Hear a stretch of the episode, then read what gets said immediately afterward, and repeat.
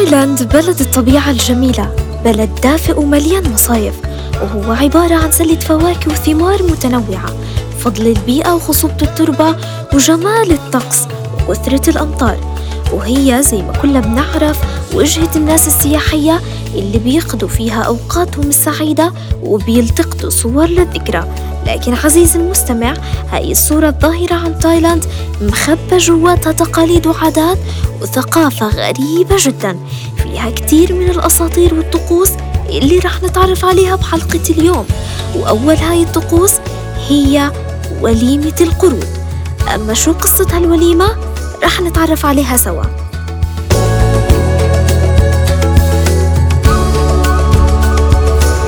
في مدينة لابوري في مدينة تايلاند في أواخر شهر نوفمبر من كل عام بيصل آلاف من السياح للمدينة ليقيموا هالوليمة الضخمة بأجواء كلها حماس وتشويق. في مدينة لابوري في تايلاند في أواخر شهر نوفمبر من كل عام بيصل الآلاف من السياح للمدينة ليقيموا هالوليمة الضخمة بأجواء كلها حماس وتشويق لهذا الطقس السنوي المعروف بتايلاند. بيعتبروه جزء من موروث العادات والطقوس واللي بيعتبروه جزء من موروث العادات والطقوس اللي بيتمسكوا فيها جيل بعد جيل. وليمة مش عادية. هيك فهمنا من عنوان حلقتنا. طيب مين معازيم هالوليمة؟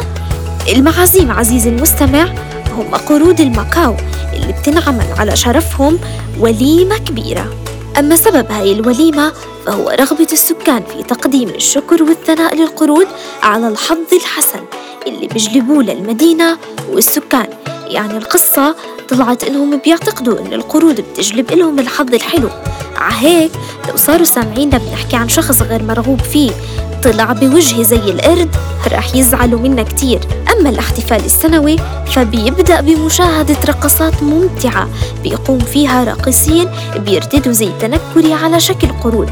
ولما بيصل ضيوف الشرف قرود المكاو يرفع الغطاء على موائد المأدبة. وهالموائد بتكون محتوية على مجموعة كبيرة من الخضروات والفواكه. الموضوعة بشكل جذاب وملفت على الموائد.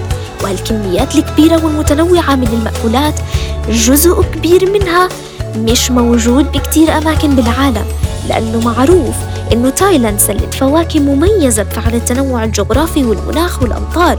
وكل هاي الامتيازات بتكون من نصيب القرود.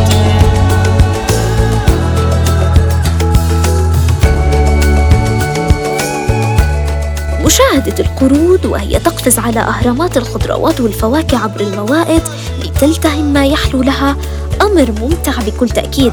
بس بالنسبة لوضع العالم اليوم يا ريت تكون هالعادة الغريبة من نصيب ملايين الفقراء بالعالم اللي محتاجين ربع هالموائد وما بيلاقوها لتسد جوعهم وتخفف من الفقر يلي بيعيشوه وبيقضي على حياتهم في كتير مرات. انتهت حلقتنا لليوم. استنونا بحلقة جديدة وعادات غريبة عجيبة في بودكاست من عادات الشعوب. إلى اللقاء.